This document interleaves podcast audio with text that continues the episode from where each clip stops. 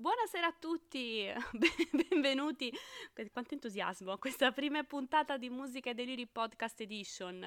Per me è la prima volta, sono sbarcata su, su, sui podcast da una settimana, non sono abituata, quindi ancora non so bene come, come, dosare il mio entusiasmo davanti ad un microfono, però buonasera a tutti, a voi che, che state ascoltando uh, questa prima puntata, a proposito di inizi, eh, che ha come titolo Fine è inizio, cioè, que- questa è la parola chiave della puntata di oggi.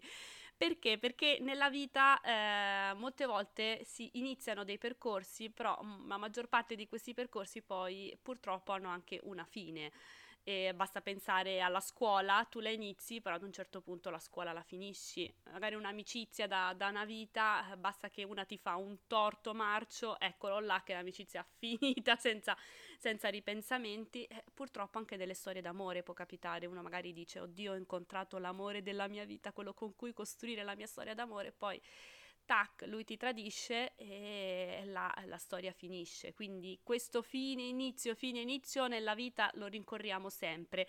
E questo succede anche con i rapporti di lavoro. Molte volte uno dice oh, ho trovato il lavoro, eh, un posto fisso a tempo indeterminato, però a volte può capitare anche lì che eh, i rapporti finiscono e quindi anche lì bisogna affrontare la situazione eh, in maniera positiva, perché è, è vero che uno magari perde il lavoro, però bisogna cercare ogni tanto di essere ottimisti. Ecco, qua eh, come si affronta la fine di, di, un percorso, la fine di una storia d'amore, di un'amicizia, la fine di un lavoro? Secondo me ci sono solo due correnti di pensiero, quella negativa in cui uno si prende a male piange, si chiude in se stesso, poi magari piano piano si riprende anche, però all'inizio la prima botta è quella dello sconforto più totale, oppure quella di ok, finito, ok, ci bevo su e da domani cambio vita.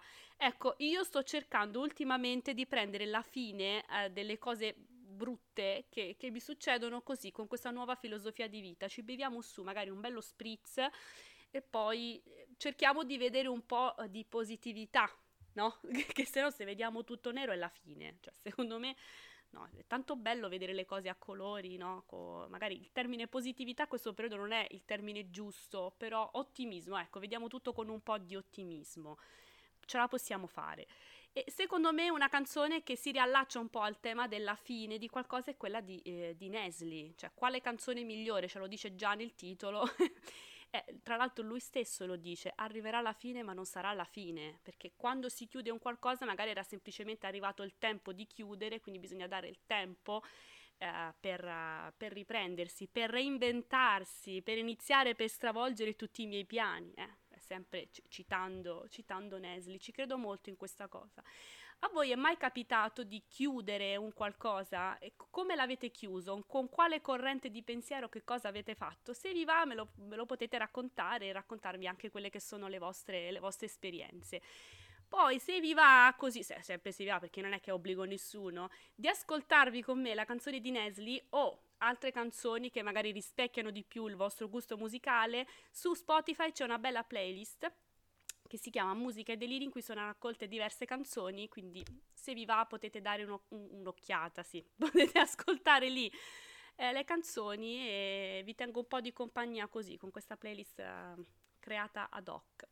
Niente, eh, questa prima puntata di oggi è finita così, quindi io vi saluto, vi ringrazio per essere stati con me e vi do l'appuntamento alla settimana prossima, quindi vi auguro un buon weekend, buona Pasqua, visto che ci siamo. Un bacio!